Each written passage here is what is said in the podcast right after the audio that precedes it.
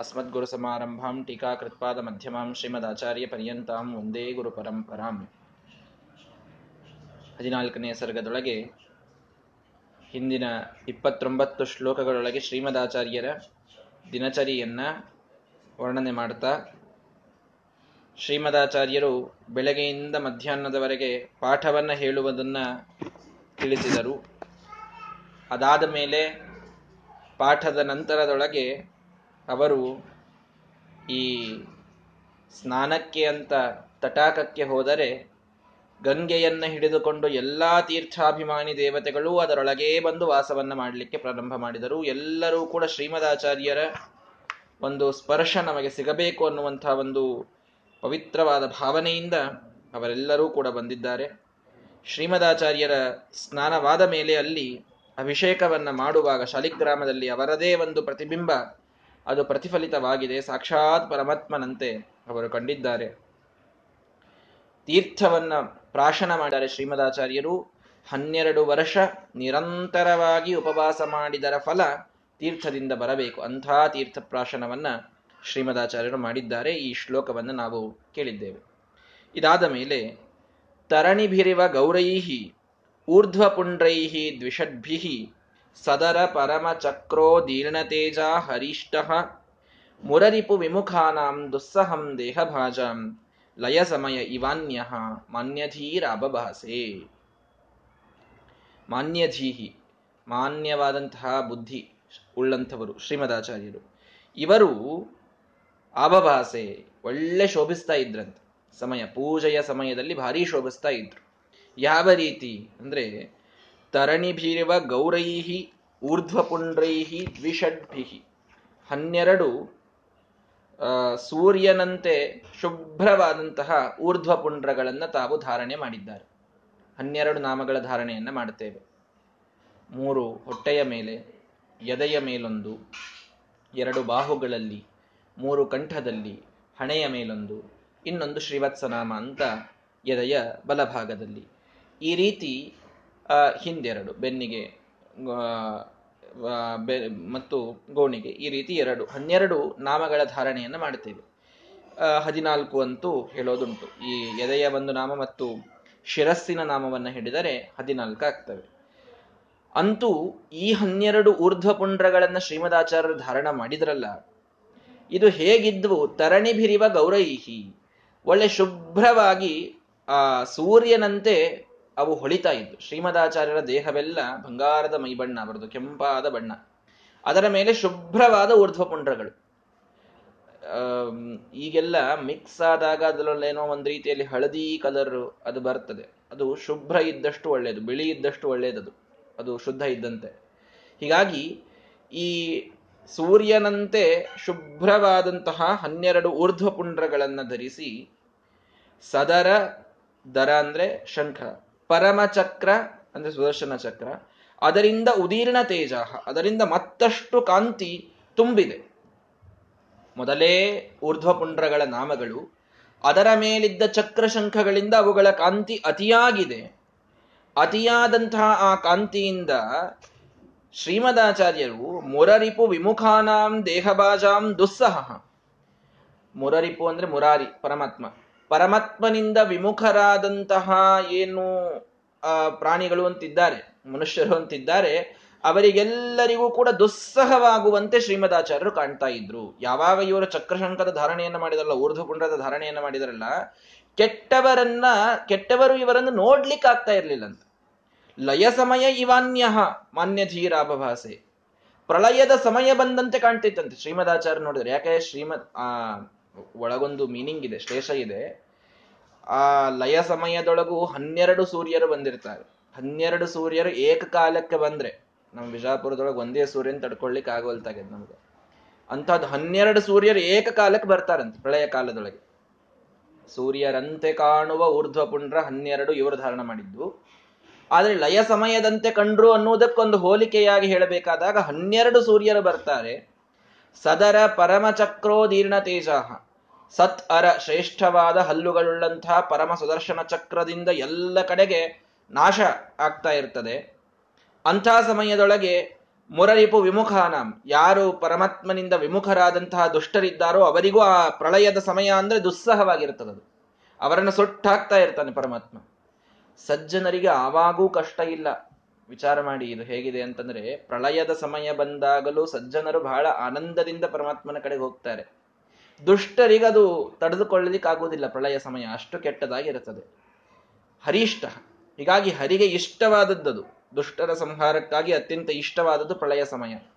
ಅದರಂತೆ ಶ್ರೀಮದಾಚಾರ್ಯರು ಕಂಡ್ರು, ಅಂದ್ರೆ ಅಷ್ಟು ಅವರ ಕಾಂತಿ ಇತ್ತು. ಪ್ರಳಯದ ಸಮಯ ಕಂಡಂತ ಆಗ್ತಾ ಇದ್ರು. ಯಾರಾದರೂ ದುಷ್ಟರು ಅವರನ್ನು ನೋಡಿದ್ರೆ ಅಂಥ ಒಂದು ಕಾಂತಿ ಶ್ರೀಮದಾಚಾರ್ಯರಿಂದ ಬರ್ತಾ ಇತ್ತು. ಯಾಕೆ? ಆ ಊರ್ಧ್ವ ಪುಂಡ್ರ ಮತ್ತು ನಾಮಗಳ ಧಾರಣೆಯನ್ನು ಮಾಡಿದ್ದರಿಂದ. ಇದು ಬಹಳ ಮಹತ್ವದ್ದು. ಇದನ್ನು ನಾನು ಹೇಳಿದರೆ ಇವತ್ತು ಇಡೀ ದಿನ ಹೇಳಬಹುದು. ತಮಗೂ ಎಲ್ಲರಿಗೂ ಬಹಳ ಅದು ಗೊತ್ತಿರ್ತದೆ, ಪರಿಚಯ ಇರ್ತದೆ ಅನ್ನೋದಕ್ಕೆ ಹೇಳ್ತಾ ಇಲ್ಲ. ಸಂಕ್ಷಿಪ್ತವಾಗಿ ಹೇಳೋದಾದರೆ, ಊರ್ಧ್ವಪುಂಡ್ರ ವಿಹೀನಸ್ಯ ಸ್ಮಶಾನ ಸದೃಶಂ ಮುಖಂ ಅವಲೋಕ್ಯ ಮುಖಂ ತೇಷಾಂ ಆದಿತ್ಯಂ ಅವಲೋಕಯೇ. ಕೃಷ್ಣಾಮೃತ ಮಹಾರಣವದಲ್ಲಿ ಶ್ರೀಮದಾಚಾರ್ಯರು ಹೇಳುವಂತಹ ಮಾತು. ಊರ್ಧ್ವಪುಂಡ್ರ ಮುಖದ ಮೇಲೆ ಇರಲಿಲ್ಲ ಅಂತಂದ್ರೆ ಅಂತಹ ಮುಖವನ್ನು ನೋಡಿದರೆ ಅದು ಸ್ಮಶಾನ ಸದೃಶವಾದ ಮುಖ. ಆ ಮುಖವನ್ನ ನೋಡಿದ ಪಾಪವನ್ನ ಕಳೆದುಕೊಳ್ಳುವುದಕ್ಕಾಗಿ ಸೂರ್ಯನನ್ನ ನೋಡಿ ಪರಾಶ್ಚಿತ್ತ ಮಾಡಿಕೊಳ್ಬೇಕು ಅಂತ ಶ್ರೀಮದಾಚಾರ್ಯ ಹೇಳ್ತಾರೆ. ಅಂದ್ರೆ ಎಲ್ಲಾ ಕಾಲಕ್ಕೂ ನಮ್ಮ ದೇಹದ ಮೇಲೆ ಊರ್ಧ್ವಪುಂಡ್ರ ನಾಮ ಇರಲೇಬೇಕು. ಅದು ಅತ್ಯಂತ ಮಹತ್ವದ್ದು. ನಾವು ಮುದ್ರಾಧಾರಣೆಗಳನ್ನು, ಚಕ್ರಶಂಖಾದಿ ಮುದ್ರಾಧಾರಣೆಗಳನ್ನು ಮಾಡಬೇಕು. ಕೆಲವರು ಊರ್ಧ್ವಪುಂಡ್ರವನ್ನು ಹಚ್ಕೊಂಡು ಬಿಡುತ್ತಾರೆ. ಮುದ್ರಾಧಾರಣೆ ಮಾಡುವುದಿಲ್ಲ. ಹಾಗಿರಬಾರ್ದು. ಎಲ್ಲವನ್ನೂ ದ್ವಾರಾವತಿಯ ಗೋಪೀಚಂದನದಿಂದ ಶ್ರೀರಮಣನ ವರನಾಮವ ನೆನೆದು ಎರಡಾರು ಊರ್ಧ್ವಪುಂಡ್ರಗಳ ಧರಿಸಿಂದು ವೀರ ವೈಷ್ಣವ ಗುರುವ ಅಂತ ವಾದರಾಜರು ಹೇಳ್ತಾರಲ್ಲ, ಅದು ದ್ವಾರಾವತಿಯ ಗೋಪೀಚಂದನ. ಅಂದ್ರೆ ದ್ವಾರಕೆಯಿಂದ ಬಂದದ್ದದು. ಗೋಪೀಚಂದನ ನಾವೆಲ್ಲ ಹಚ್ಚಿಕೊಳ್ಳೋದು ಸುಮ್ಮನೆ ಎಲ್ಲೋ ನಮ್ಮ ಊರಿನ ಊರಿನೊಳಗೆ ತಯಾರಾದದ್ದಲ್ಲ, ಅದೆಲ್ಲವೂ ಕೂಡ. ಎಂಥ ಗೋಪೀಚಂದನ, ಎಷ್ಟು ಮಹತ್ವ ಇದೆ ಅದಕ್ಕೆ? ಶಾಸ್ತ್ರಗಳು ತಿಳಿಸ್ತವೆ, ಅಲ್ಲಿಯ ವಿಶೇಷವಾದಂತಹ ಚಂದನ ಅದು, ಆ ದ್ವಾರಕೆಯ ಚಂದನ. ಅದನ್ನ ಪರಮಾತ್ಮನಿಗೆ ಅಂಗಲೇಪನವನ್ನ ಮಾಡ್ತಿದ್ರಂತೆ ಕೃಷ್ಣನಿಗೆ ಎಲ್ಲಾ ಗೋಪಿಕಾ ಸ್ತ್ರೀಯರು. ದ್ವಾರಕಾದೊಳಗಿದ್ದ ಎಲ್ಲಾ ಸ್ತ್ರೀಯರು ಪರಮಾತ್ಮನಿಗೆ ಚಂದನದ ಲೇಪನವನ್ನ ಮಾಡ್ತಾ ಇದ್ರು. ಗೋಪಿಯರು ಲೇಪನ ಮಾಡಿದ್ದರಿಂದ ಗೋಪಿ ಚಂದನ ಅಂತ ಅದಕ್ಕೆ ಹೆಸರು ಬಂದದ್ದು. ಲೇಪನವನ್ನ ಮಾಡಿದ್ದನ್ನ ಮರುದಿನ ಪರಮಾತ್ಮ ಅಲ್ಲಿ ಆ ತಟಾಕದೊಳಗೆ, ಆ ಸರೋವರದೊಳಗೆ ಇಳಿದು ಗೋಪಿ ಅಂತ ಇದೆ. ದ್ವಾರಕದಲ್ಲಿ ನೀವೆಲ್ಲ ನೋಡಬಹುದು ಇವತ್ತಿಗೂ. ಅಲ್ಲಿ ಅವನು ಸ್ನಾನ ಮಾಡಿದ ಅಂತ ಆದರೆ ಅದೆಲ್ಲವೂ ಮೈಮೇಲಿಂದ ಚಂದನ ಹೋಗ್ತಿತ್ತು. ಆ ಚಂದನ ಹೋಗಿದ್ದೆಲ್ಲ ದಂಡೆಯಲ್ಲಿ ಕೂತು ಕೂತು ಕೂತು ಗಟ್ಟಿಯಾಗಿದ್ದು ಇವತ್ತು ಗೋಪಿ ಚಂದನ ಅಂತ ಸಿಗ್ತಾ ಇದೆ. ಅಂದ್ರೆ ಏನು? ಸಾಕ್ಷಾತ್ ಪರಮಾತ್ಮನ ದೇಹಕ್ಕೆ ಲೇಪಿತವಾದ ಚಂದನ ಅದು. ಅಷ್ಟು ಪವಿತ್ರವಾದ ಚಂದನ ಅದು ಗೋಪಿ ಚಂದನ ಅದಿಲ್ದಿದ್ರೆ ಏನ್ ಮಾಡಬೇಕು? ತುಳಸಿಯ ಮೃತ್ತಿಕೆಯನ್ನು ಹಚ್ಕೊಳ್ಬೇಕು ಅಂತಿದೆ. ಬೇರೆ ಬೇರೆ ಬೇರೆ ಊರುಗಳನ್ನ, ಕ್ಷೇತ್ರಗಳನ್ನ ಅಲ್ಲಿ ಕೋಟ್ ಮಾಡ್ತಾರೆ. ಇಲ್ಲಿಯ ಮೃತ್ತಿಕೆಯನ್ನು ಅವಶ್ಯವಾಗಿ ಹಚ್ಕೊಳ್ಬಹುದು. ಆದರೆ ಎಲ್ಲಕ್ಕಿಂತಲೂ ಶ್ರೇಷ್ಠ ಗೋಪಿಚಂದನವೇ. ಅದು ಕೂಡ ಬೇರೆ ಬೇರೆ ಈ ಬೆರಳಿನಿಂದ ಈ ಬೆರಳಿನಿಂದ ಹಚ್ಚಿಕೊಂಡ್ರೆ ಬೇರೆ ಬೇರೆ ಫಲ ಅಂತೆಲ್ಲ ಹೇಳಿದ್ದಾರೆ. ಈ ಬೆರಳಿನಿಂದ ತರ್ಜನಿಯಿಂದ ಹಚ್ಚಿಕೊಳ್ಳೋದು ಮೋಕ್ಷ ಫಲಕ ಅಂತೂ ಕೂಡ ಶಾಸ್ತ್ರ ತಿಳಿಸ್ತದೆ. ಈ ಬೆರಳಿನಿಂದ ಹಚ್ಚಿಕೊಳ್ಳಬೇಕು ಅಂತ. ಇನ್ನು ಮುದ್ರಾಧಾರಣೆಗೂ ಕೂಡ ಅಷ್ಟೇ ಮಹತ್ವವನ್ನ ಹೇಳಿದ್ದಾರೆ ಚಕ್ರಶಂಖ ಅಲ್ಲೂ. ಸುದರ್ಶನ ಮಹಾಜ್ವಾಲ ಕೋಟಿ ಸೂರ್ಯ ಸಮಪ್ರಭ ಅಜ್ಞಾನಾಂಧಸ್ಯ ಮೇ ನಿತ್ಯಂ ವಿಷ್ಣೋರ್ಮಾರ್ಗಂ ಪ್ರದರ್ಶಯ ಅಂತ ನಾನು ಅಜ್ಞಾನದ ಅಂಧಕಾರದಲ್ಲಿ ಇದ್ದವ. ಚಕ್ರಕ್ಕೆ ತೇಜಸ್ಸು ಬಹಳ. ಹೀಗಾಗಿ ನೀನು ನನ್ನ ಮುಂದಿದ್ದು ದಾರಿ ದೀಪವಾಗಿ ನನಗೆ ಪರಮಾತ್ಮನ ಮಾರ್ಗವನ್ನ ನೀನು ತೋರಿಸುವಂತ ಚಕ್ರಕ್ಕೆ ಪ್ರಾರ್ಥನಾ ಮಾಡಿಕೊಂಡು ಚಕ್ರ ಮುದ್ರೆಯನ್ನು ಹಚ್ಕೊಳ್ಬೇಕು ಅಂತಿದೆ. ಪಾಂಚಜನ್ಯ ನಿಜಧ್ವಾನ ಧ್ವಸ್ತಪಾತಕ ಸಂಚಯ ಪಾಹಿಮಾಂ ಪಾಪಿನಂ ಘೋರಂ ಸಂಸಾರಾರ್ಣವ ಪಾತಿನಂ ಅಂತ ಹೇಳಿ ತನ್ನ ಧ್ವನಿಯಿಂದ ಎಲ್ಲವನ್ನೂ ಪಾಪಗಳನ್ನು ಹೋಗಲಾಡಿಸುವಂತಹ ಶಕ್ತಿ ಶಂಖಕ್ಕೆ ಇರುವಂಥದ್ದು. ಆ ಶಂಖಕ್ಕೆ ಪ್ರಾರ್ಥನೆಯನ್ನ ಮಾಡಿ ನನ್ನ ಪಾಪಗಳನ್ನು ಹೋಗಿಸುವಂತ ಕೇಳಿಕೊಳ್ಳಬೇಕು. ಗದೆಗೆ ಪ್ರಾರ್ಥನೆ ಇದೆ, ಪದ್ಮಕ್ಕೆ ಪ್ರಾರ್ಥನೆ ಇದೆ, ನಾರಾಯಣ ಮುದ್ರೆಗೆ ಪ್ರಾರ್ಥನೆ ಇದೆ. ಈ ಎಲ್ಲ ಮಂತ್ರಗಳನ್ನ ಹೇಳಿಯೇ ಮುದ್ರಾಧಾರಣವನ್ನು ಮಾಡಬೇಕು. ಕೇವಲ ಎಲ್ಲಿ ಮುದ್ರಾಧಾರಣ ಮಾಡ್ಲಿಕ್ಕೆ ಗೊತ್ತಿದೆ ಅಲ್ಲಿ ಅಷ್ಟೇ ಮಾಡಿಕೊಂಡ್ರೆ ಗೋಪಿಚಂದನ ಮುದ್ರಾಧಾರಣದ ಕೆಲಸ ಮುಗೀತು. ಮುಂದೆ ಬೇಗ ಆಚಮನ ಮಾಡಿ, ಪ್ರಾಣಾಯಾಮ ಮಾಡಿ ಮುಗಿಸ್ಬಿಡೋದು ಸಂಧ್ಯಾವಂದನೆ ಅಂತ ಹಾಗಿಲ್ಲ. ಗೋಪಿಚಂದನ ಮುದ್ರಾಧಾರಣಕ್ಕಿದ್ದ ಆರೂ ಮಂತ್ರಗಳನ್ನು ಹೇಳಿಯೇ ಮಾಡಬೇಕು. ಅದನ್ನು ಹೇಳುವಾಗ ಆ ಅನುಸಂಧಾನವೂ ನಮ್ಮೊಳಗಿರಬೇಕು. ಆಗ ನಮ್ಮ ದೇಹ ಇದು ಆ ವೀರವೈಷ್ಣವ ಕಲೆಯನ್ನ ಪಡೆಯುವುದರೊಳಗೆ ಸಂಶಯ ಇಲ್ಲ. ವೇದ ವಾದಿರಾಜರು ವೀರವೈಷ್ಣವ ಅಂತನ್ನುವುದನ್ನು ಕರೆದದ್ದು ಯಾರಿಗೆ ಅಂದ್ರೆ, ಇಷ್ಟು ಅನುಸಂಧಾನದಿಂದ ಗೋಪೀಚಂದನ ನಾವು ಮುದ್ರಾಧಾರಣ ಮಾಡಿದವನಿಗೆ ಕರೆದಾರವರು ಹೀಗಾಗಿ ಅದನ್ನು ನಾವು ಮಾಡಬೇಕು. ಶ್ರೀಮದಾಚಾರ್ಯರು ತಾವು ಹಚ್ಚಿಕೊಂಡಾಗ ಪ್ರಳಯ ಸಮಯ ಕಂಡಂತ ಆಗ್ತಾ ಇದ್ರು ದುಷ್ಟರಿಗೆಲ್ರಿಗೂ ಕೂಡ. ದೃಷ್ಟಿ ಆಗಬಾರದು ಅಂತಂತಾರಲ್ಲ, ದೃಷ್ಟಿ ಆಗಬಾರದು ಅಂದ್ರೆ ಇದನ್ನ ಹಚ್ಕೊಂಡ್ರೆ ಸಾಕು ನೋಡ್ರಿ. ಕೆಟ್ಟವರ ದೃಷ್ಟಿ ನಮ್ಮ ಮೇಲೆ ಬೀಳುವುದೂ ಸಾಧ್ಯ ಇಲ್ಲ. ಅಷ್ಟರ ಮಟ್ಟಿಗೆ ನಮ್ಮನ್ನು ರಕ್ಷಣಾ ಮಾಡ್ತವೆ ಈ ಗೋಪಿಚಂದನಾದಿಗಳು. ಅದನ್ನು ನಾವು ನಿತ್ಯದಲ್ಲಿ ಮಾಡಬೇಕು. ಈ ರೀತಿ ಹೇಳಿ ಶ್ರೀಮದಾಚಾರ್ಯರ ಗೋಪೀಚಂದ್ರನ ನಾಮೋದ್ರಾಧಾರಣವನ್ನು ತಿಳಿಸಿ, ಸಮಧಿಕ ದಿಶಣಸ್ಯ ಪ್ರೇಕ್ಷಮಾಣೋಜ ನೌಘಃ ಪ್ರಕೃತಿ ಮಧುರ ಮಾಸ್ಯ ವ್ಯಾಜ ಪೂರ್ಣೇಂದು ಬಿಂಬಂ, ಅಮುಚದ ಅಪಸರೇತಿ ಶ್ರಾವಕೋಕ್ತೆ ಪುರಸ್ಮಿನ್, ಪ್ರಚಲತಿ ಪದವೀಂ ತಾಂ ಮಾರಾತ್ ಸಮಧಿಕ ಧಿಷಣಸ್ಯ ಎಲ್ಲರಿಗಿಂತಲೂ ಅಧಿಕವಾದ ಧಿಷಣ ಅಧಿಕವಾದ ಬುದ್ಧಿಯುಳ್ಳ ಶ್ರೀಮದಾಚಾರ್ಯರ ಪ್ರಕೃತಿ ಮಧುರ, ಪ್ರಕೃತಿ ಮಧುರಂ, ಸ್ವಾಭಾವಿಕವಾಗಿ ಸುಂದರವಾದಂತಹ ಆಸ್ಯವ್ಯಾಜ ಪೂರ್ಣೇಂದು ಬಿಂಬಂ, ಮುಖದ ನೆಪದೊಳಗಿದ್ದ ಪೂರ್ಣ ಚಂದ್ರನ ಒಂದು ಬಿಂಬ. ಮುಖ ಅಂತ ಅನ್ಬೇಕಷ್ಟೇ ಆದ್ರೆ ನೆಪ ಅದು, ಆದ್ರೆ ಇದ್ದದ್ದು ಅದು ಪೂರ್ಣ ಚಂದ್ರನ ಬಿಂಬ ಇದ್ದಂಗಿತ್ತು ಆ ಮುಖ. ಪ್ರಕೃತಿ ಮಧುರಂ, ಇದು ಬಹಳ ಸುಂದರವಾದ ಶಬ್ದ. ಸ್ವಾಭಾವಿಕವಾಗಿ ಸುಂದರವಾದಂತಹ ಮುಖ. ಯಾಕೆ ಹೇಳಬೇಕಾಗಿದೆ? ಇವರು ತಂದೆ ತಾಯಿ ಚಂದಿದ್ರು, ಅದಕ್ಕೆ ಇವ್ರು ಚಂದ ಹುಟ್ಟಿದ್ರು ಅಂತಲ್ಲ, ಪ್ರಕೃತಿ ಮಧುರಂ. ಮೂಲ ರೂಪದ ಸೌಂದರ್ಯವನ್ನ ತೆಗೆದುಕೊಂಡು ಬರುವಷ್ಟು ಸಾಮರ್ಥ್ಯ ಶ್ರೀಮದಾಚಾರ್ಯರಲ್ಲಿ ಇತ್ತು. ಉಳಿದ ಎಲ್ಲಾ ದೇವತೆಗಳು ಕೂಡ ತಾವು ತಮ್ಮ ದೇಹವನ್ನ ಪಡೆದಾಗ ಅಲ್ಲಿ ತಂದೆ ತಾಯಿಯ ಸಂಬಂಧದಿಂದಲೇನೆ ದೇಹವನ್ನ ಪಡೆಯುವಂತಹ ಅನಿವಾರ್ಯತೆ ಎಲ್ಲಾ ದೇವತೆಗಳಿಗಿದೆ. ಪರಶುಕ್ಲತ್ರಯರನ್ನ ಬಿಟ್ಟು. ಪರಶುಕ್ಲತ್ರಯರು ಮಾತ್ರ ಮೂಲ ರೂಪದ ಸೌಂದರ್ಯವನ್ನ, ಶಕ್ತಿಯನ್ನ ಸಾಮರ್ಥ್ಯವನ್ನ ಎಲ್ಲವನ್ನ ಆಧಾನ ಮಾಡ್ಕೊಂಡು ಬಂದಿರ್ತಾರೆ ಎಲ್ಲವನ್ನ ಇಟ್ಕೊಂಡು ಬಂದಿರ್ತಾರೆ. ಆದ್ದರಿಂದ ಪ್ರಕೃತಿ ಮಧುರಂ ಸ್ವಾಭಾವಿಕ ಸೌಂದರ್ಯ ಅಂತನ್ನೋದಕ್ಕೆ ಅದೊಂದು ಗೂಢವಾದಂತಹ ಅರ್ಥ ನಾರಾಯಣ ಪಂಡಿತಾಚಾರ್ಯ ತಿಳಿಸ್ಕೊಡ್ತಾ ಇದ್ದಾರೆ. ಶ್ರೀಮದಾಚಾರ್ಯರಿಗೆ ವೇದವತಿಯೋ ಮಧ್ಯಗೇಹ ಭಟ್ಟರಿಂದಲೋ ಬಂದಂತಹ ಸೌಂದರ್ಯ ಸರ್ವಥಾ ಅಲ್ಲ. ಅಥವಾ ಏನೋ ಇಲ್ಲಿದ್ದ ಲೇಪನಗಳನ್ನು ಬಡ್ಕೊಂಡಾದಂತಹ ಸೌಂದರ್ಯವೂ ಸರ್ವಥಾ ಅಲ್ಲ. ಮೂಲ ರೂಪದ ಆ ಸೌಂದರ್ಯ ತಾನಾಗಿ ಸ್ವಾಭಾವಿಕವಾಗಿ ಅವತಾರ ರೂಪದಲ್ಲಿ ಬಂದದ್ದು. ಅಂತಹ ಒಂದು ಸೌಂದರ್ಯವನ್ನು ನೋಡಿದಾಗ ಆ ಮುಖ ಇದು ಪೂರ್ಣ ಚಂದ್ರನ ಬಿಂಬದಂತೆ ಕಾಣ್ತಾ ಇತ್ತು. ಅದನ್ನ ನೋಡಿದರು ಎಲ್ಲ ಜನರು ನೋಡಿದರಂತೆ. ನೋಡಿದಾಗ ಅಪಸರ ಅಪಸರ, ಸರಿ ಸರಿ ಸರಿ ಶ್ರೀಮದಾಚಾರ್ಯ ಬರ್ತಾ ಇದ್ದಾರೆ ಅಂತ ಶ್ರಾವಕರು ಹೇಳೋಕ್ಕಿಂತಲೂ ಮೊದಲೇನೆ ಅಮುಚತ ಎಲ್ಲರೂ ದಾರಿ ಬಿಟ್ಟು ಬಿಟ್ಟಿದ್ರು. ಪ್ರಾಂಜಲಿಹಿ, ತೂರ್ಣಮಾರ, ಪದವೀಂ, ಪ್ರಚಲತಿ. ಶ್ರೀಮದಾಚಾರ್ಯರು ತಾವು ಆಸನದಿಂದ ಇಳಿದು ಕೆಳಗೆ ಹೊರಟರೆ. ತಾವಾಗಿಯೇ ಯಾರೂ ಹೇಳಬೇಕಾಗಿಲ್ಲ. ಮಧ್ಯದ ಜನ ಎಲ್ಲ ದಾರಿ ಬಿಟ್ಟು ಕೈ ಮುಗಿದುಕೊಂಡು ನಿಂತಿದ್ದಾರೆ. ಎಲ್ಲರೂ ಕೈ ಮುಗಿದುಕೊಂಡು ನಿಂತಿದ್ದಾರೆ. ಯಾರೂ ಹೇಳಿಲ್ಲ ಸರಿರಿ ಸರಿರಿ ಅಂತ ಹೇಳೋಕ್ಕಿಂತಲೂ ಮೊದಲೇ ಸರಿದು ಬಿಟ್ಟಿದ್ದಾರೆ ಎಲ್ಲರೂ ಕೂಡ. ಇವತ್ತು ನಾವಿದನ್ನು ಭಾಳ ನೋಡ್ಲಿಕ್ಕೆ ಸಿಗುದಿಲ್ಲ. ಸ್ವಾಮಿಗಳವ್ರ ಪಾಪ ಹೋಗ್ತಾ ಇರ್ತಾರೆ. ಮಧ್ಯ ಬಂದು ಬಂದು ಅಡ್ಡುಗಟ್ತಿರ್ತಾರೆ. ಬಿಡೋದಿರ್ತದಲ್ಲಿ ಕೆಲಸ. ಅಡ್ಡುಗಟ್ಟುತ್ತಿರ್ತಾರೆ ಇನ್ನೂ ಇಷ್ಟು ಸಾಂಗ್ ಎಲ್ಲಾರು ಬಂದವ್ರು ಸರಿ ಸರಿ. ಇನ್ನೊಂದಂತಂದ್ರೆ ಸರೀರಿ ಅನ್ನೋರೇ ಬಹಳ ಆಗಿರ್ತಾರೆ, ಅವರೇ ಮೊದಲು ಬಹಳ ಅಡ್ಡು ಬರ್ತಿರ್ತಾರೆ. ಅದು ಆಗಬಾರ್ದು ಕರೆ ಅಂತಂದ್ರೆ ಇವತ್ತು ಸಾಂಗ್ಗಳನ್ನೆಲ್ಲ ನೋಡಿದಾಗ ನಾವು ಭಾಳ ನೋಡ್ತೇವೆ.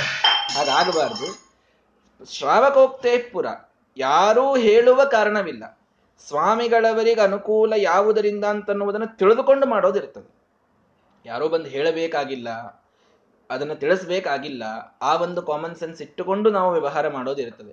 ಹೀಗಾಗಿ ಇಷ್ಟ್ಯಾಕೆ ಸಣ್ಣ ವಿಷಯಗಳನ್ನು ಹೇಳ್ತಾರೆ ಸುಮಧ್ವ ವಿಷಯದಲ್ಲಿ ಅಂತ ನಮಗನಿಸ್ತದೆ ನಮಗೆ ಇವೆಲ್ಲ ಹೇಳುವ ಅನಿವಾರ್ಯತೆ ಇದೆ. ಮುಂದೆ ಜನ ಬರ್ತಾರೆ ಅಂತ ನಾರಾಯಣ ಪಂಡಿತಾಚಾರ್ಯ ಗೊತ್ತಿದೆ. ಅದಕ್ಕಿಂತ ಸೂಕ್ಷ್ಮ ವಿಷಯಗಳನ್ನು ಹೇಳ್ತಾ ಇದ್ದಾರೆ ಅಷ್ಟೇ ನಮ್ಮ ಸಲುವಾಗಿ ಹೇಳಿದ್ದು, ಹೀಗಾಗಿ ವ್ಯರ್ಥ ಅಂತ ಅನ್ಬೇಡ್ರಿ ಅಮತ್ ಅಮುಚತ. ಎಲ್, ಯಾರೂ ಶ್ರಾವಕರು ಹೇಳೋಕ್ಕಿಂತಲೂ ಮೊದಲೇ ತಾವೆಲ್ಲ ದಾರಿ ಬಿಟ್ಟಿದ್ದಾರೆ. ದಾರಿ ಬಿಟ್ಟು ಕೈ ಮುಗಿದುಕೊಂಡು ಎಲ್ಲರೂ ನಿಂತಿದ್ದಾರೆ. ಆವಾಗ ಒಂದು ವಿಚಿತ್ರವಾದ ಘಟನೆ ನಡೆದಿದೆ. ಏನು ಅಂದ್ರೆ ಶ್ರೀಮದಾಚಾರ್ಯರು ನದಿಯಿಂದ ಎದ್ದು ಬಂದು ಒದ್ದೆಯಲ್ಲಿ ಇದ್ದಾಗಲೇನೆ ಅವರು ಅಭಿಷೇಕವನ್ನ ಮಾಡಿದರು. ನದಿ ದಂಡೆಗೊಮ್ಮೆ ಅಭಿಷೇಕ ಮಾಡ್ತಾ ಇದ್ರು ಶ್ರೀಮದಾಚಾರ್ಯರು. ಪೂಜೆಗೆ ಅಂತ ಮತ್ತೆ ಮಠಕ್ಕೆ ಬಂದು ಅಲ್ಲಿ ಪೂಜೆ ಆಗ್ತಾ ಇತ್ತು. ಶಾಲಿಗ್ರಾಮಾದಿಗಳನ್ನ ನದಿಗೆ ತಂದಿರ್ತಿದ್ರು. ಇದು ಬಹಳ ಕಡೆಗೆ ಒಂದು ಸಂಪ್ರದಾಯ ಇವತ್ತಿಗೂ ಇದೆ. ಅವಭೃತ ಅಂತ ಕರೀತಾರೆ. ಅವಭೃತ ಸ್ನಾನದೊಳಗೆ ಪೆಟ್ಟಿಗೆಯೊಳಗಿದ್ದಂತಹ ಎಲ್ಲ ದೇವರನ್ನ ತಟ್ಟೆಯಲ್ಲಿ ಇಟ್ಟುಕೊಂಡು ದೇವರ ಜೊತೆಗೇನೆ ಮುಣಗಾಕಿಬಿಡೋದು ಅಂದ್ರೆ ಆ ಎಲ್ಲ ಅಭಿಷೇಕ ಅಲ್ಲೇ ಆಗಬೇಕು, ನದಿಯೊಳಗೆ ಆಗಬೇಕು. ಅಥವಾ ನದಿ ದಂಡೆಗೆ ಕೂತು ಒಮ್ಮೆ ಅಭಿಷೇಕ ಮುಗಿಸಿಕೊಂಡು, ನದಿಯ ನೀರಿನ ಅಭಿಷೇಕವನ್ನು ಮುಗಿಸಿಕೊಂಡು ಮನೆಗೆ ಬಂದು ಮತ್ತೆ ಪೂಜೆ ಮಾಡೋದು. ಇದು ಒಂದು ವಿಶಿಷ್ಟವಾದಂತಹ ಸಂಪ್ರದಾಯ ನಮ್ಮ ಪೂರ್ವಜರಲ್ಲಿ ಇದ್ದದ್ದು. ಶ್ರೀಮದಾಚಾರ್ಯರು ಅದನ್ನು ನಮಗಿಲ್ಲಿ ತೋರಿಸ್ತಾ ಇದ್ದಾರೆ. ನದಿಗೇನೆ ದೇವರನ್ನು ಒಯ್ದು ಬಿಟ್ಟಿರ್ತಾರೆ. ದೇವ ಶಾಲಿಗ್ರಾಮಾದಿಗಳನ್ನೆಲ್ಲ ಅಲ್ಲಿ ನದಿ ದಂಡೆಗೊಮ್ಮೆ ಮೊದಲು ಅಭಿಷೇಕ ಆಗಿಬಿಡುತ್ತದೆ. ಅಲ್ಲೊಮ್ಮೆ ಅಭಿಷೇಕ, ನದಿಯ ನೀರಿನ ಅಭಿಷೇಕ ಸಾಕ್ಷಾತ್ ಅಲ್ಲಿಂದಲೇನೆ ಅದು ಆಗುತ್ತದೆ. ಮುಂದೆ ಮತ್ತೆ ಬಂದ ಮೇಲೆ ಮತ್ತೆ ಪೂಜೆ ಪೂರ್ಣವಾಗೋದು. ಇದು ಪದ್ಧತಿ ಇದೆ. ಹೀಗಾಗಿ ಎಲ್ಲ ದೇವರನ್ನು ಹಿಡಿದುಕೊಂಡು ಮತ್ತೆ ಶ್ರೀಮದಾಚಾರ್ಯ ಅಲ್ಲಿ ಹೊರಡಬೇಕು. ಹೊರಡುವಾಗ ಈಗ ಶ್ರೀಮದಾಚಾರ್ಯರ ಪಾದ ಮೂಡಿದಲ್ಲೆಲ್ಲ ಒದ್ದಿ ಇರಬೇಕಲ್ಲ. ಶ್ರೀಮದಾಚಾರ್ಯರು ಸ್ನಾನ ಮಾಡಿ ಬಂದಿದ್ದಾರೆ. ಒದ್ದಿ ಇರಬೇಕು. ಎಲ್ಲವೂ ಹಸಿಯಾಗಿರ್ಬೇಕು. ಅಲ್ಲಿ ಏನೋ ಒಂದು ಘಟನಾ ನಡೆಯಿತು ಎಷ್ಟು ಸುಂದರವಾಗಿ ವರ್ಣನೆ ಮಾಡ್ತಾರೆ ನಾರಾಯಣ ಪಂಡಿತಾಚಾರ್ಯರು ಅಂದ್ರೆ, ಗುರುಚರಣ ಸರೋಜ ದ್ವಂದ್ವ ನಿರ್ಣೇಜನಾಂಭೋ ದಧತಿ ಜನನಿಕಾಯೇ ಸರ್ವ ಮುರ್ವೀಗತಂಚ ಅವನ ಅವನಿಹಿ ಅನಭಿನಂದಿನಿ ಅಪಿ ಅದಹ ಚಕ್ಷಮೇ ಅಸೌ ಕಥಮಪಿ ಕಥಮೇವ ಸ್ಯಾತ್ ಕ್ಷಮಾಖ್ಯಾನ್ಯತಾಸ್ಯಾಹ. ಈ ಭೂಮಿಗೆ, ಈ ನಮ್ಮ ಭೂಮಿಗೆ ಕ್ಷಮಾ ಅಂತ ಒಂದು ಹೆಸರಿದೆ. ಕ್ಷಮಾ ಅಂತ ಕರೀತಾರೆ. ಭೂಮಿಗೆ ಅಮರಕೋಶದೊಳಗೆ ಗೌರಿಲ ಕುಂಭಿನಿ ಕ್ಷಮ ಅಂತ ಒಂದು ಹೆಸರು ಬರ್ತದೆ. ವಸುಂಧರ ಧರ ವಸುಧ ಕ್ಷಮ ಧರಿತ್ರಿ ಪೃಥ್ವಿ ಅಂತೆಲ್ಲ ಹೆಸರುಗಳು ಈ ಭೂಮಿಗೆ ಇವೆ. ಅದರಲ್ಲಿ ಕ್ಷಮ ಅನ್ನುವಂಥ ಒಂದು ಹೆಸರು. ಈ ಕ್ಷಮ ಅಂದ್ರೆ ಎಲ್ಲವನ್ನ ಸಹಿಸ್ತಾಳೆ ಎಲ್ಲರನ್ನ ಕ್ಷಮಿಸ್ತಾಳೆ ಅನ್ನುವಂಥ ಅರ್ಥದೊಳಗೆ ಕ್ಷಮ ಅಂತ. ಈ ಕ್ಷಮ ಅನ್ನುವಂತಹ ಶಬ್ದ ಸಾರ್ಥಕ ಆಗಿದ್ದ ಅವತ್ತು ಅಂತ ನಾರಾಯಣ ಪಂಡಿತಾಚಾರ್ಯ ಕಲ್ಪನಾ ಎಷ್ಟು ವಿಚಿತ್ರ ಇದೆ ನೋಡ್ರಿ. ಕ್ಷಮ ಅಂತನ್ನೋದು ಭೂಮಿಗೆ ಬಂದದ್ದೇ ಅವತ್ತು. ಮುಖ್ಯವಾಗಿ ಯಾಕೆ ಅಂತಂದ್ರೆ ಆ ಶ್ರೀಮದಾಚಾರ್ಯರ ಚರಣದ್ವಂದ್ವಗಳಿಂದ ಏನು ಪ್ರಕ್ಷಾಲಿತವಾದ ನೀರು ಭೂಮಿಯ ಮೇಲೆ ಬೀಳುತ್ತಿತ್ತಲ್ಲ, ಶ್ರೀಮದಾಚಾರ್ಯರ ಪಾದ ಹೆಜ್ಜೆಯನ್ನಿಟ್ಟು ಹೋದಾಗಲೆಲ್ಲ ನೀರು ನೀರು ಅಲ್ಲಿ ಹಸಿ ಆಗ್ತಿತ್ತಲ್ಲ, ಹಸಿ ಮೂಡ್ತಿತ್ತಲ್ಲ ಅಲ್ಲಿ, ಅಥವಾ ಅವರ ಪಾದದಿಂದ ಹರಿದು ಬರ್ತಾ ಇದ್ವು ನೀರು, ಒದ್ದೇ ಇರ್ತಿತ್ತು ಅನ್ನೋದಕ್ಕೆ. ಅವರ ಪಾದ ಮುಂದೆ ಹೋದಂತೆ ಸ್ವಲ್ಪ ದೂರ ಶ್ರೀಮದಾಚಾರ್ಯರು ಸರೆದರೆ ಅಲ್ಲಿದ್ದಂತಹ ಜನ ಆ ಭೂಮಿಯ ಮೇಲೆ ಒಂದು ಹನಿ ಉಳ್ಳ, ಉಳಿಯ, ಉಳಿಯದಂತೆ ಅದನ್ನು ತೆಗೆದುಕೊಂಡು ತಲೆ ಮೇಲೆ ಹಾಕೋತಿದ್ರಂತೆ. ಒಂದು ಹನಿ ಉಳಿತಿರ್ಲಿಲ್ಲಂತ. ಸರ್ವ ಮುರ್ವೀಗತಂಚ ಭೂಮಿಯ ಮೇಲಿದ್ದ ಒಂದು ಹನಿಯನ್ನು ಬಿಡದೇನೆ ಎಲ್ಲಾ ಜನ ತಮ್ಮ ತಲೆ ಮೇಲೆ ಧಾರಣ ಮಾಡ್ತಿದ್ರು. ಮಣ್ಣು ಕೆದರಿ ಧಾರಣ ಮಾಡ್ತಿದ್ರಂತ. ಮಣ್ಣು ನಮಗೆ ಉದ್ಧಾರ ಮಾಡ್ತದೆ ಅಂತ ಶ್ರೀಮದಾಚಾರ್ಯ ನಡೆದು ಹೋದ ಮಣ್ಣು ಸಾಕು ಅಂತ ಅದನ್ನೂ ಧಾರಣ ಮಾಡ್ತಿದ್ರಂತ. ಮಾಡಿದಾಗ ಅವನಿಹಿ ಅನಭಿನಂದಿನಿ ಅಪಿ. ಇದನ್ನ ಇದು ಭೂಮಿಗೆ ಸೇರ್ತಿರ್ಲಿಲ್ಲ. ಯಾಕೆ? ಯಾವುದೋ ಒಂದೆರಡು ಹನಿಗಳು ಉಳಿದರೆ ತನ್ನೊಳಗೆ ಎಳ್ಕೊಳ್ಬೇಕು ಅಂತ ಭೂಮಿ ಪ್ರಯತ್ನ ಮಾಡ್ತಿತ್ತಂತೆ. ಶ್ರೀಮದಾಚಾರ್ಯರ ಪಾದದಿಂದ ಬಂದ ನೀರು ನನ್ನೊಳಗೆ ಇಳಿಬೇಕು ಅಂತ ಒಂದ್ ಎರಡು ಹನಿಯಾದರೂ ಉಳಿಯಲಿ ಅಂತ ಪ್ರಾರ್ಥನಾ ಮಾಡಿ ಎಳ್ಕೊಳ್ಳಿಕ್ಕೆ ಪೃಥ್ವಿ ಪ್ರಯತ್ನ ಮಾಡಿದರೆ, ಅದಹ ಚಕ್ಷಮೇ ಅಸೌ ಕಥಮಪಿ ಕಥಮೇವ. ಒಂದು ಹನಿ ಉಳಿಯದಂತೆ ಎಲ್ಲವನ್ನೂ ಕೂಡ ಜನ ಅಪಹಾರ ಮಾಡಿಬಿಡ್ತಿದ್ರಂತೆ. ಪೃಥ್ವಿಯೊಳಗೆ ಒಂದು ಹನಿ ಶ್ರೀಮದಾಚಾರ್ಯ ಪಾದ ದುಳಿಬಾರದು. ಆ ರೀತಿ ಎಲ್ಲರೂ ತಾವು ಅಪಹಾರ ಮಾಡಿದಾಗಲೂ ಇವಳು ಎಲ್ಲರನ್ನ ಕ್ಷಮಿಸಿದಳಲ್ಲ. ಆದ್ದರಿಂದ ಅವಳಿಗೆ ನಿಜವಾಗಿ ಅವತ್ತು ಕ್ಷಮ ಅನ್ನುವಂತಹ ಹೆಸರು ಸಾರ್ಥಕವಾಯಿತು ಅಂತ ನಾರಾಯಣ ಪಂಡಿತಾಚಾರ್ಯ ವರ್ಣನ ಮಾಡುತ್ತಾರೆ. ಅದ್ಭುತವಾದಂತಹ ವರ್ಣನೆ ಇದು. ಅಂದ್ರೆ ಅಲ್ಲಿ ಹೇಳಬೇಕಾದದ್ದೇನು ಅಂದ್ರೆ, ಶ್ರೀಮದಾಚಾರ್ಯರ ಮೇಲೆ ಭಕ್ತಿ ಅಂತನ್ನುವುದು ಎಲ್ಲರಿಗೂ ಅಷ್ಟಿತ್ತು. ಯಾರೊಂದು ಹನಿ ನೀರು ಬಿಡುತ್ತಿರಲಿಲ್ಲ ಒಂದೂ ಹನಿ ಮಂತ್ರಾಕ್ಷತೆ ಇವತ್ತು ಸ್ವಾಮಿಗಳು ಕೊಡ್ತಾ ಇರ್ತಾರೆ. ಅಲ್ಲಲ್ಲಲ್ಲಲ್ಲಲ್ಲಿ ಬೀಳ್ತಾ ಇರುತ್ತವೆ. ಒಂದೂ ಮಂತ್ರಾಕ್ಷತೆಯ ಕಾಳು ಕೆಳಗೆ ಬೀಳದಂತೆ ನೋಡಿಕೊಳ್ಳುವುದು ನಮ್ಮ ಜವಾಬ್ದಾರಿ. ಅಥವಾ ಪಾದಪೂಜೆಯ ನೀರಾಗಲಿ, ಮಂತ್ರಾಕ್ಷತೆಯಾಗಲಿ, ತೀರ್ಥವಾಗಲಿ, ಯಾವುದೂ ಅದು ಒಂದು ಹನಿ ಅವರ ಕೈಯಿಂದ ಅವರ ಪಾದದಿಂದ ಬಂದಿದೆ ಅಂತಂದ್ರೆ ಅದು ಬೀಳಬಾರ್ದು, ಕೆಳಗೆ ಬೀಳಬಾರ್ದು. ಆ ರೀತಿ ನೋಡ್ಕೊಳ್ಬೇಕು ನಾವು. ಆ ಜನ ಅದನ್ನು ಮಾಡಿ ತೋರಿಸ್ತಾ ಇದ್ದಾರೆ. ಇಲ್ಲಿ ಒಂದೊಂದೊಂದೊಂದು ಜನ ಮಾಡುವಂಥದ್ದು ನಮಗೆ ಸಂದೇಶ ಇದೆ. ನಾವು ಸ್ವಾಮಿಗಳವರ ಜೊತೆಗೆ ಇದ್ದಾಗ ಹೇಗಿರಬೇಕು ಅನ್ನೋದಕ್ಕೆ ನಾವು ಇದೆಲ್ಲ ಅಪ್ಲೈ ಮಾಡ್ಕೊಳ್ಬೇಕು. ಕಡೆ ಕೇವಲ ಆಗಿನ ಜನ ಹಾಗಿದ್ರು ನಮಸ್ಕಾರ ಅಂತ ಮುಗಿಸ್ಬಿಟ್ರೆ ಸ್ಮದ್ವಿಜಯದ ಮಂಗಳ ಆಗುವುದಿಲ್ಲ. ನಾವು ಅದನ್ನು ನಾವು ಆ ಸರ್ವಜ್ಞ ಪೀಠದ ಮೇಲೆ ಕೂತಂತಹ ಮಹಾನುಭಾವರ ಜೊತೆಗೆ ನಾವು ವ್ಯವಹಾರ ಮಾಡಬೇಕಾದಾಗ ಇದನ್ನು ತಿಳ್ಕೊಂಡು ಮಾಡ್ಲಿಕ್ಕೆ ಇದನ್ನು ನಾವು ಬಳಸ್ಕೊಳ್ಬೇಕು. ಆದ್ದರಿಂದ ಶ್ರೀಮದಾಚಾರ್ಯರ ಪಾದದಿಂದ ಬರುವ ಒಂದೊಂದು ಕಣವನ್ನ, ನೀರಿನ ಕಣವನ್ನ ಜನ ಬಿಡದೇನೆ ತಾವು ಅದನ್ನು ಧಾರಣ ಮಾಡಿದರೆ, ಅಂದರೂ ಆವತ್ತು ಭೂಕಂಪ ಆಗಲಿಲ್ಲ. ಪೃಥ್ವಿಗೆ ಬಂದ ಸಿಟ್ಟಿಗೆ ಆ ಎಲ್ಲಾ ಜನ ಯಾರು ಶ್ರೀಮದಾಚಾರ್ಯ ನೀರ್ ಕಸ್ಕೊಂಡಾರೆ ಭೂಕಂಪ ಮಾಡಿ ಒಳಗ್ ತಗೊಂಡ್ಬಿಡ್ಬೇಕಾಗಿತ್ತು ಪೃಥ್ವಿ ಅವಳನ್ನ ಅಂದ್ರೂ ತಗೊಳ್ಳಿಲ್ಲಲ್ಲ. ಆದ್ದರಿಂದ ಅವಳಿಗೆ ಕ್ಷಮ ಅನ್ನೋ ಹೆಸರು ಸಾರ್ಥಕವಾಯಿತು ಅಂತ ನಾರಾಯಣ ಪಂಡಿತಾಚಾರ್ಯ ಹೇಳ್ತಾರೆ. ಇಷ್ಟು ಅವರ ಕವಿತ್ವದ ಒಂದು ವರ್, ಕವಿತ್ವದ ಒಂದು ಚಾತುರ್ಯವನ್ನು ನೋಡ್ಲಿಕ್ಕೆ ಸಿಗ್ತದೆ. ನಿಜವಾಗಿಯೂ ಜನರಿಗೆ ಅಷ್ಟು ಶ್ರೀಮದಾಚಾರ್ಯರ ಆ ಪಾದದ ಪಾದಪೂಜೆಯ ನೀರು ಅಥವಾ ಸುಮ್ಮನೆ ಪಾದದಿಂದ ಹರಿದು ಬಂದ ನೀರಿನ ಮೇಲೆ ಅಷ್ಟೊಂದು ಭಕ್ತಿ ಇತ್ತು ಅನ್ನುವುದನ್ನು ನಮಗಿಲ್ಲಿ ತೋರಿಸಿಕೊಡುತ್ತದೆ. ಹೀಗಾಗಿ ಆ ಮಹಾನುಭಾವರ ಪಾದೋದಕ ಅಂತೇನಿದೆ, ನಾವು ಒಂದು ಮುಖ್ಯ ಪ್ರಾಣದೇವರ ಪ್ರತಿಮೆಯನ್ನು, ಹನುಮಂತ ದೇವರ ಪ್ರತಿಮೆಯನ್ನು ಶ್ರೀಮದಾಚಾರ ಪ್ರತಿಮೆಯನ್ನು ಏನೋ ಒಂದಿಟ್ಟುಕೊಂಡು ಅದಕ್ಕೆ ಬಳಿತಾ ಸೂಕ್ತನೋ ಮನೆ ಸೂಕ್ತನೋ ಒಂದು ಅಭಿಷೇಕ ಮಾಡಿ, ಅದೇ ಪಾದೋದಕ ಅಂತ ತಗೊಂಡು ಧನ್ಯ ಅಂತ ಅಂದ್ಕೊಳ್ತೀವಿ ತೀರ್ಥ ಆದ್ಮೇಲೆ ಪಾದೋದಕ ತಗೊಳ್ತೀವಿ. ಅಲ್ಲಿ ನಿಜವಾಗಿ ಶ್ರೀಮದಾಚಾರ್ಯರ ಪಾದದಿಂದಲೇ ಬಂದ ಉದಕ ಅದು, ನಿಜವಾದ ಪಾದೋದಕ. ನಾವು ತಗೊಳ್ಳೋದು ನಿಜ ಅಲ್ಲ ಅಂತಲ್ಲ. ಅಂತೂ ಮೂರ್ತಿಯ ಸನ್ನಿಧಾನದಿಂದ ಬಂದ ಪಾದೋದಕವನ್ನು ನಾವು ತಗೊಂಡ್ರೆ ಅಲ್ಲಿ ನಿಜವಾಗಿ ಜನರಿಗೆ ಪಾದೋದಕವೇ ಸಿಕ್ಕಿದೆ. ಶ್ರೀಮದಾಚಾರ್ಯರ ಪಾದದಿಂದಲೇ ಸಾಕ್ಷಾತ್ತಾಗಿ ಬಂದ ಉದಕವೇ ಸಿಕ್ಕಿದೆ. ಅದನ್ನ ಅವ್ರು ಎಷ್ಟು ಭಕ್ತಿಯಿಂದ ಧಾರಣ ಮಾಡ್ಲಿಕ್ಕಿಲ್ಲ ಹೇಳ್ರಿ. ಹಿಂಗಾಗಿ ಆ ಶ್ರೀಮದಾಚಾರ್ಯರ ಅಂಥ ಒಂದು ಪವಿತ್ರವಾದ ಪಾದೋದಕವನ್ನ ಎಲ್ಲರೂ ತಮ್ಮ ಶಿರಸ್ಸಿನ ಮೇಲೆ ತಾವು ಧಾರಣೆಯನ್ನ ಮಾಡಿ ಧನ್ಯರೆನಿಸಿಕೊಂಡಿದ್ದಾರೆ. ಪೃಥ್ವಿ ಅವತ್ತು ಕ್ಷಮೆ ಅನ್ನುವಂತಹ ಹೆಸರನ್ನು ಸಾರ್ಥಕವಾಗಿ ಪಡೆದಿದೆ. ಈ ರೀತಿ ಶ್ರೀಮದಾಚಾರ್ಯರು ತಾವು ಮಠವನ್ನ ಮುಟ್ಟಿದ್ದಾರೆ. ಮುಟ್ಟಿದಾಗ ಅಲ್ಲಿ ಶ್ರೀಮದಾಚಾರ್ಯರ ಪೂಜೆಗೆ ನೀರು ತುಂಬಿಕೊಂಡು ಬರಬೇಕಾಗಿದೆ. ಯಾರು ತರಬೇಕು? ಹೇಗೆ ತರಬೇಕು? ವಿಶೇಷವಾದ ಒಂದು ಶ್ಲೋಕ.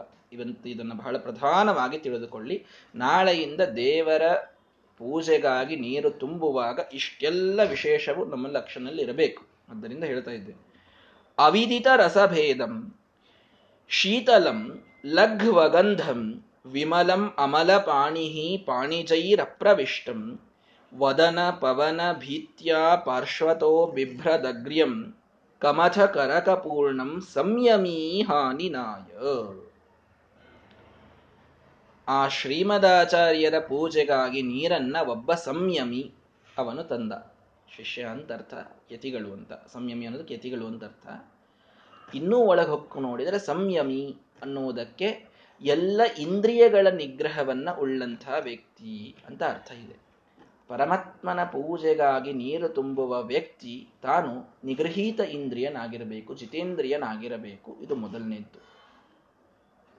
ಮಹಾಸ್ವಾಮಿಗಳವರ ಪೂಜಾ ಕೈಂಕರ್ಯವನ್ನು ಮಾಡುವವರಿಗೆ ಕೆಲವು ನಿಯಮಗಳನ್ನು ನಾವಿವತ್ತು ನೋಡ್ತೇವೆ ಅದೆಲ್ಲ ಇದಕ್ಕೆ ಹೊಂದುವಂಥ ನಿಯಮಗಳೇ ಇವೆ.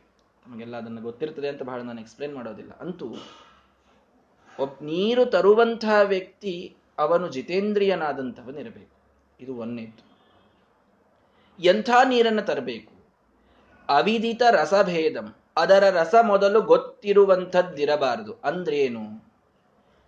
ದೇವರಿಗೆ ಅಭಿಷೇಕ ಮಾಡಲಿಕ್ಕೆ ಏನು ನೀರನ್ನ ತಗೊಳ್ತೀರಿ? ಅದು ಫ್ರೆಶ್ ನೀರೇ ಇರಬೇಕು. ಅದು ಅಡಿಗೆಗೋ, ಅದು ಇನ್ಯಾವುದಕ್ಕೋ ಬಳಸಿದ ನೀರು ಇರಬಾರದು. ಅವಿದಿತ ರಸಭೇದ. ಕೆಲವರೇನು ತಪ್ಪು ಮಾಡ್ತೀವಿ ಅಂತಂದ್ರೆ ಒಂದೇನೋ ಒಂದು ದೊಡ್ಡದು ತುಂಬಿಟ್ಟುಕೊಂಡು, ಪೂಜೆಗೂ ಅದರಿಂದಲೇನೆ ನೀರು ತಕ್ಕೊಂಡು ಬಳಸೋದು, ಅಡುಗೆಗೂ ಅದರಿಂದಲೇ ನೀರು ತಕ್ಕೊಂಡು ಬಳಸೋದು, ಉಳಿದ ಯಾವುದೋ ಒಂದು ತೊಳೆಯೋ ಪಾ ಉಪಕರಣೆಯನ್ನು ತೊಳೆಯಲಿಕ್ಕೂ ಅದರಿಂದಲೇ ನೀರು ತಕ್ಕೊಂಡು ಬಳಸೋದು, ಮಡಿಯಿಂದೇ ನೀರಿಟ್ಟಿವ್ರಿ ಆಚಾರ್ಯ ಎಲ್ಲದಕ್ಕೂ ಅದೊಂದು ದೊಡ್ಡದು ಮಾಡಿಬಿಟ್ಟಿವಿ, ಅದರಿಂದ ಎಲ್ಲ ತಕೊಂಡು ಬಳಸ್ತೀವಿ. ಹಾಗೆ ಮಾಡಬಾರ್ದು. ಪರಮಾತ್ಮನಿಗಾಗಿ ಬಳಸುವ ನೀರು ಇನ್ಯಾವುದಕ್ಕೂ ಬಳಸಿದ್ದಿರಬಾರ್ದು. ಇದು ಎಲ್ಲಕ್ಕಿಂತಲೂ ಮೊದಲನೇ ರೂಲ್. ಪರಮಾತ್ಮನ ಪೂಜೆಗಾಗಿ ಒಂದು, ಒಂದೋ ಎರಡೋ ಕೊಡಗಳನ್ನು ಬೇರೆನೆ ತೆಗೆದಿಟ್ಟುಕೊಳ್ಬೇಕು ನಮ್ಮಲ್ಲಿ ನೀರು ಬಹಳ ದಿವಸ ಆದ್ಮೇಲೆ ಬರ್ತದೆ ಕೆಲವು ಪ್ರಾಕ್ಟಿಕಲ್ ಪ್ರಾಬ್ಲಮ್ಸ್ ಇರ್ತವೆ, ಹೀಗೆಲ್ಲ ಇದ್ದವರು ಕೂಡ ದೇವರ ಪೂಜೆಗೆ ಅಂತ ಪ್ರತ್ಯೇಕ ಪಾತ್ರಗಳನ್ನು ತುಂಬಿಟ್ಟುಕೊಂಡೇ ಉಳಿದೆಲ್ಲವನ್ನ ಬೇರೆದಕ್ಕೆ ಬಳಸೋದು. ಇದನ್ನೆಲ್ಲರೂ ಮಾಡಲಿಕ್ಕೇ ಬೇಕು. ಇದರೊಳಗೆ ಕನ್ಸೆಷನ್ ಇದೆ ಅಂತ ತಿಳಿಯಬೇಡಿ. ಅವಿದಿತ ರಸಭೇದ. ದೇವರ ಪೂಜೆಗಾಗಿ ಬಳಕೆಯಾಗುವ ನೀರು ಇನ್ಯಾವುದಕ್ಕೂ ಬಳಸಿದ್ದಾಗಿರಬಾರದು. ಸಪ್ತಕಲಶಗಳ ಪೂಜೆಯೊಳಗೆ ವಿಧಾನ ಬರ್ತದೆ. ಸಪ್ತಕಲಶಗಳು ಅಂತಿರ್ತದೆ ಏಳು ಕಲಶಗಳ ಒಂದು ಪೂಜೆ. ಬೇಡ ಪಂಚಕಲಶ. ಬೇಡ ಮೂರು ಕಲಶ ಆದರೂ ಮಿನಿಮಮ್ ಇಟ್ಕೊಳ್ಬೇಕು ಅಂತಿದೆ. ಮೂರು ಕಲಶ ಅಂತೂ ಮಿನಿಮಮ್. ಒಂದು ಪೂಜಾ ಕಲಶ, ಒಂದು ಅಭಿಷೇಕದ ಕಲಶ ಇನ್ನೊಂದು ನಿರ್ಮಾಲ್ಯಕ್ಕೆ ಬೇರೆದಕ್ಕೆ ಬಳಸುವಂತಹ ಕಲಶ. ಮೂರು ಕಲಶ ಅಂತೂ ಪ್ರ, ಮಿನಿಮಮ್ ಆಗಿ ಇರಬೇಕು. ಅಂತೂ ನಿರ್ಮಾಲ್ಯಕ್ಕೆ ಬಳಸಿದ ತಂಬಿಗೆಯೊಳಗಿನ ನೀರನ್ನೇ ಒಂದು ಥಾಲಿಯೊಳಗೆ ಹಾಕಿಕೊಂಡು ಮಹಾಭಿಷೇಕಕ್ಕೆ ಬಳಸಲಿಕ್ಕೆ ಬರುವುದಿಲ್ಲ ಪಾತ್ರಭೇದವನ್ನು ಮಾಡಿಕೊಳ್ಳೋದು ಇದು ಅತ್ಯಂತ ಗೌಣ ಪಕ್ಷ ಅಷ್ಟೇ. ಮಡಿಯಿಂದ ನೀರೇ ಇಲ್ಲ ಅಂತಂದಾಗ ಪಾತ್ರಭೇದ ಮಾಡಿಕೊಳ್ಳೋದು ಮತ್ತು ಮೈಲಿಗೆಯಿಂದಂತೂ ನೀರು ತಗೊಳ್ಳಿಕ್ಕೆ ಬರೋದಿಲ್ಲಲ್ಲ ಅಂತಂದ್ರೆ ಸರಿ, ಏನೋ ಒಂದು ದಿನ, ಎರಡು ದಿನ. ಆದರೆ ನಾವು ಮಾಡೋದೇ ಪೂಜಾ, ಹೀಗೆ ಪಾತ್ರವೇದ ಮಾಡ್ಕೊಂಡೇ ನಿತ್ಯದೊಳಗೆ ಮಾಡೋದು ಅಂತ ಅನ್ಲಿಕ್ಕೆ ಬರುವುದಿಲ್ಲ. ಆದ್ದರಿಂದ ಉತ್ತಮ ಪಕ್ಷ ಯಾವುದಕ್ಕೂ ಬಳಸದ ಶುದ್ಧವಾಗಿ, ವಿಶೇಷವಾಗಿ ಅದಕ್ಕೆ ಅಂತೆ ತುಂಬಿಟ್ಟಂತಹ ನೀರನ್ನೇ ದೇವರಿಗೆ ಬಳಸಬೇಕು. ಇದು ಮೊದಲನೇದು. ಶೀತಲಂ, ಪರಮಾತ್ಮನ ಅಭಿಷೇಕದ ನೀರು ಎಂದೂ ಬಿಸಿ ಇರಬಾರದು. ಇದೊಂದು ನಿಯಮ ಎಲ್ಲರೂ ಅರ್ಥ ಮಾಡಿಕೊಳ್ಳಿ. ಬಿಸಿಯಾದ ನೀರಿನ ಅಭಿಷೇಕವನ್ನು ದೇವರಿಗೆ ಮಾಡಬಾರದು. ಶೀತಲಂ, ತಂಪು ನೀರಿನ ಅಭಿಷೇಕ ಪರಮಾತ್ಮನಿಗೆ ಪ್ರಿಯವಾದದ್ದು. ಪಂಚಾಮೃತವನ್ನ ಮಾಡಿದಾಗ ತೊಳೆಯಲಿಕ್ಕೆ ಬಿಸಿ ನೀರನ್ನ ಬಳಸುವ ಸಂಪ್ರದಾಯ, ಶಿಷ್ಟ ಸಂಪ್ರದಾಯ ಇದೆ. ಆದ್ರೆ ಆ ನೀರನ್ನೇ ಮುಂದೆ ತೀರ್ಥಕ್ಕೆ ಬಳಸುವುದಿಲ್ಲ. ಅಂದ್ರೆ ಹೆಂಗೋ ಅದು ನೀರು ಶುದ್ಧಾಭಿಷೇಕ ಆಗಿದೆ ಅಂತ ಬಿಸಿ ನೀರನ್ನು ತೀರ್ಥಕ್ಕೆ ಎಂದೆಂದೆಂದೆಂದು ಬಳಸುವುದಿಲ್ಲ. ಸುಮ್ಮನೆ ತೊಳೆಯಲಿಕ್ಕೆ ಬಿಸಿ ನೀರಿದೆ ಅಷ್ಟೇ. ಅಭಿಷೇಕಕ್ಕೆ ಮಾತ್ರ ಕಂಪಲ್ಸರಿಯಾಗಿ ತಂಪು ನೀರನ್ನೇ ಬಳಸಬೇಕು. ತಂಪು ನೀರಿನಿಂದಲೇ ಅಭಿಷೇಕ ಮಾಡಬೇಕು. ಇದು ಎರಡನೇದು ಇನ್ನು ಲಘು ಅಂದ್ರೆ ನೀರು ನೀರಾಗಿಯೇ ಇರಬೇಕು. ಲಘು ಅಂತಂದ್ರೆ ಆ ಅರ್ಥದೊಳಗೆ ಹೇಳ್ತಾರೆ ಟಿಪ್ಪಣಿಕಾರರು. ಅಂದ್ರೆ ಅದರೊಳಗೆ ಕಲುಷ ಏನೋ ಮಿಶ್ರಿತವಾದದ್ದು ಮಾಡಿದ್ದು ಹೀಗೇನೂ ಇರಬಾರದು. ಅದನ್ನ ನಾವು ನೋಡಿರ್ತೀವಿ ಅಂತೂ ಅದು ಕಾಮನ್ ಸೆನ್ಸ್ನಲ್ಲಿ ತಿಳಿಯುತ್ತದೆ. ಹೊಲಸಿದ್ದ ನೀರನ್ನು ಹಾಕೊಳ್ಳೋ ಹಾಕೋದು ಬೇಡ. ಸರಿ. ಅಗಂಧಂ ಮುಂದೆ ಹೇಳ್ತಾರೆ.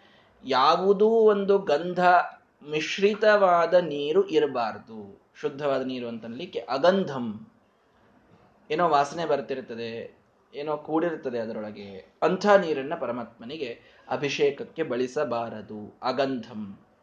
ಅಲ್ಲಿ ನಾವು ಗಂಧೋದಕ ಹಾಕ್ತೀವಲ್ಲ, ಸ್ವಾದೋದಕ ಹಾಕ್ತೀವಲ್ಲ ಅಂದ್ರೆ ಅಭಿಷೇಕದ ನೀರಿನೊಳಗೆ ಸ್ವಾದೋದಕ ಹಾಕೋದಿರುವುದಿಲ್ಲ ಸ್ವಾ, ಸ್ವಾದೋದಕ ಪರಮಾತ್ಮನಿಗೆ ಪ್ರತ್ಯೇಕ ಅಭಿಷೇಕ ಮಾಡಬೇಕು, ನೀರನ್ನ ಪ್ರತ್ಯೇಕವಾಗಿ ಅಭಿಷೇಕ ಮಾಡಬೇಕು, ತೀರ್ಥ ಕೂಡಿದಾಗ ತೀರ್ಥ ಆಗ್ಲಿ.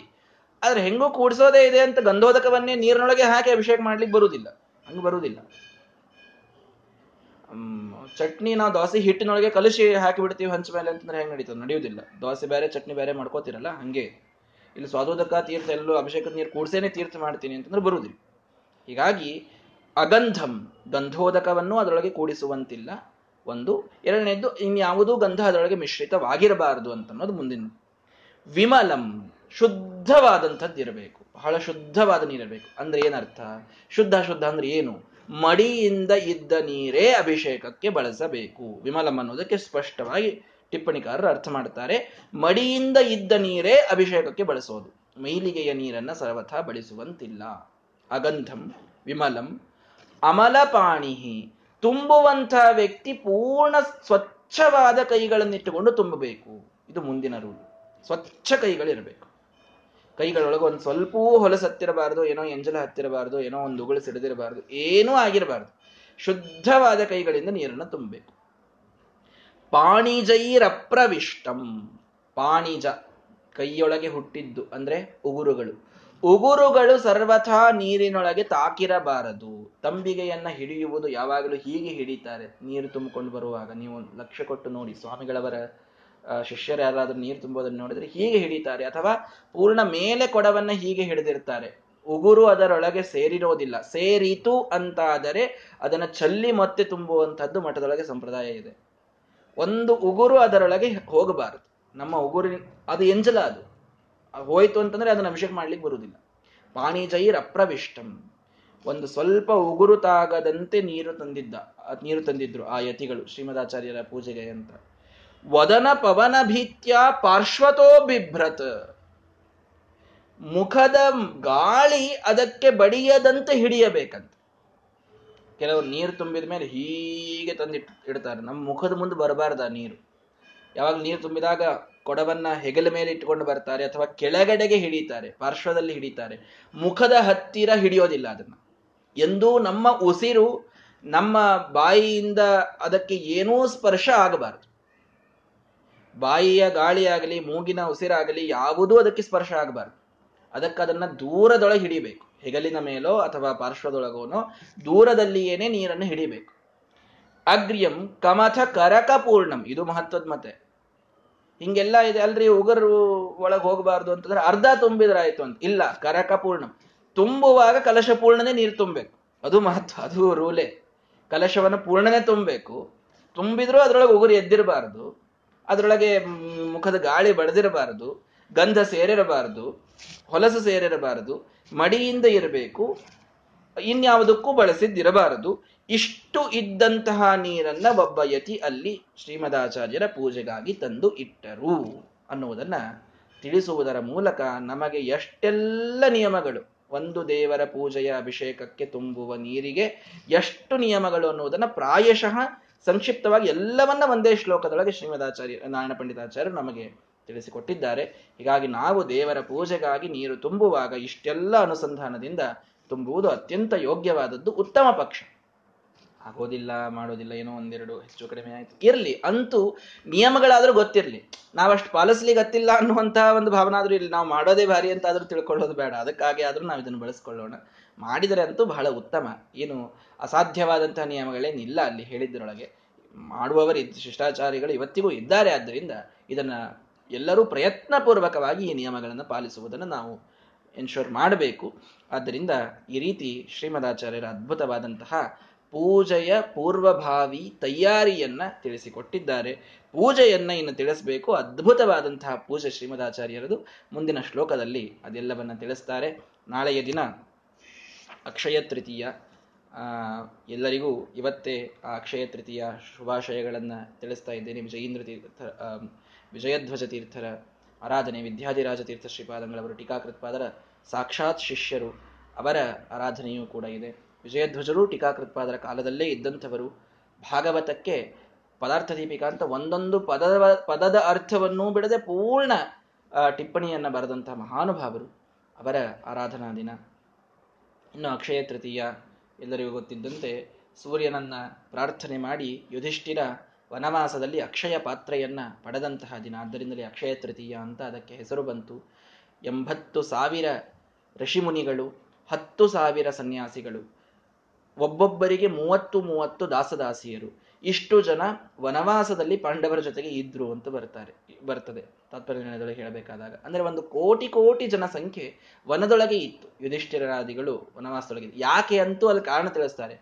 ಭೀಮಸೇನ ದೇವ ದೇವರಿಂದ ತತ್ವೋಪದೇಶವನ್ನು ಪಡೆಯುವುದಕ್ಕಾಗಿ ಯತಿಗಳು ಮತ್ತು ಋಷಿ ಮುನಿಗಳಲ್ಲಿ ಇದ್ರು ಅಂತ ಬರ್ತದೆ. ನಾರಾಯಣ ಪಂಡಿತ ಶ್ರೀಮದಾಚಾರ್ಯ ಸ್ವಯಂ ತಾತ್ಪರ್ಯ ನಿರ್ಣಯದಲ್ಲಿ ಆ ಮಾತು ತಿಳಿಸ್ತಾರೆ. ಇನ್ನು ಅನೇಕ ಕಡೆಗೂ ಬಂದಿದೆ. ಆದ್ದರಿಂದ ಅಷ್ಟೆಲ್ಲ ಜನರಿಗೆ ನಾನು ಹೇಗೆ ಊಟಕ್ಕೆ ಹಾಕ್ಲಿ? ಇಷ್ಟೆಲ್ಲರೂ ನನ್ನ ನಂಬಿಕೊಂಡಿಲ್ಲಿದ್ದಾರೆ ಅಂತ ಯುಧಿಷ್ಠಿರ ಪ್ರಶ್ನೆ ಮಾಡಿದಾಗ ಧೌಮ್ಯಾಚಾರ್ಯರು ಸೂರ್ಯನನ್ನ ಕುರಿತು ತಪಸ್ಸು ಮಾಡು ಅಂತ ಹೇಳಿದಾಗ ಸೂರ್ಯ ಈ ಅಕ್ಷಯ ತೃತೀಯಾದ ದಿನ ಅಕ್ಷಯ ಪಾತ್ರೆಯನ್ನು ತಂದು ಅವನು ಯುಧಿಷ್ಠಿರನಿಗೆ ಕೊಡ್ತಾನೆ. ಆದ್ದರಿಂದ ಎಷ್ಟು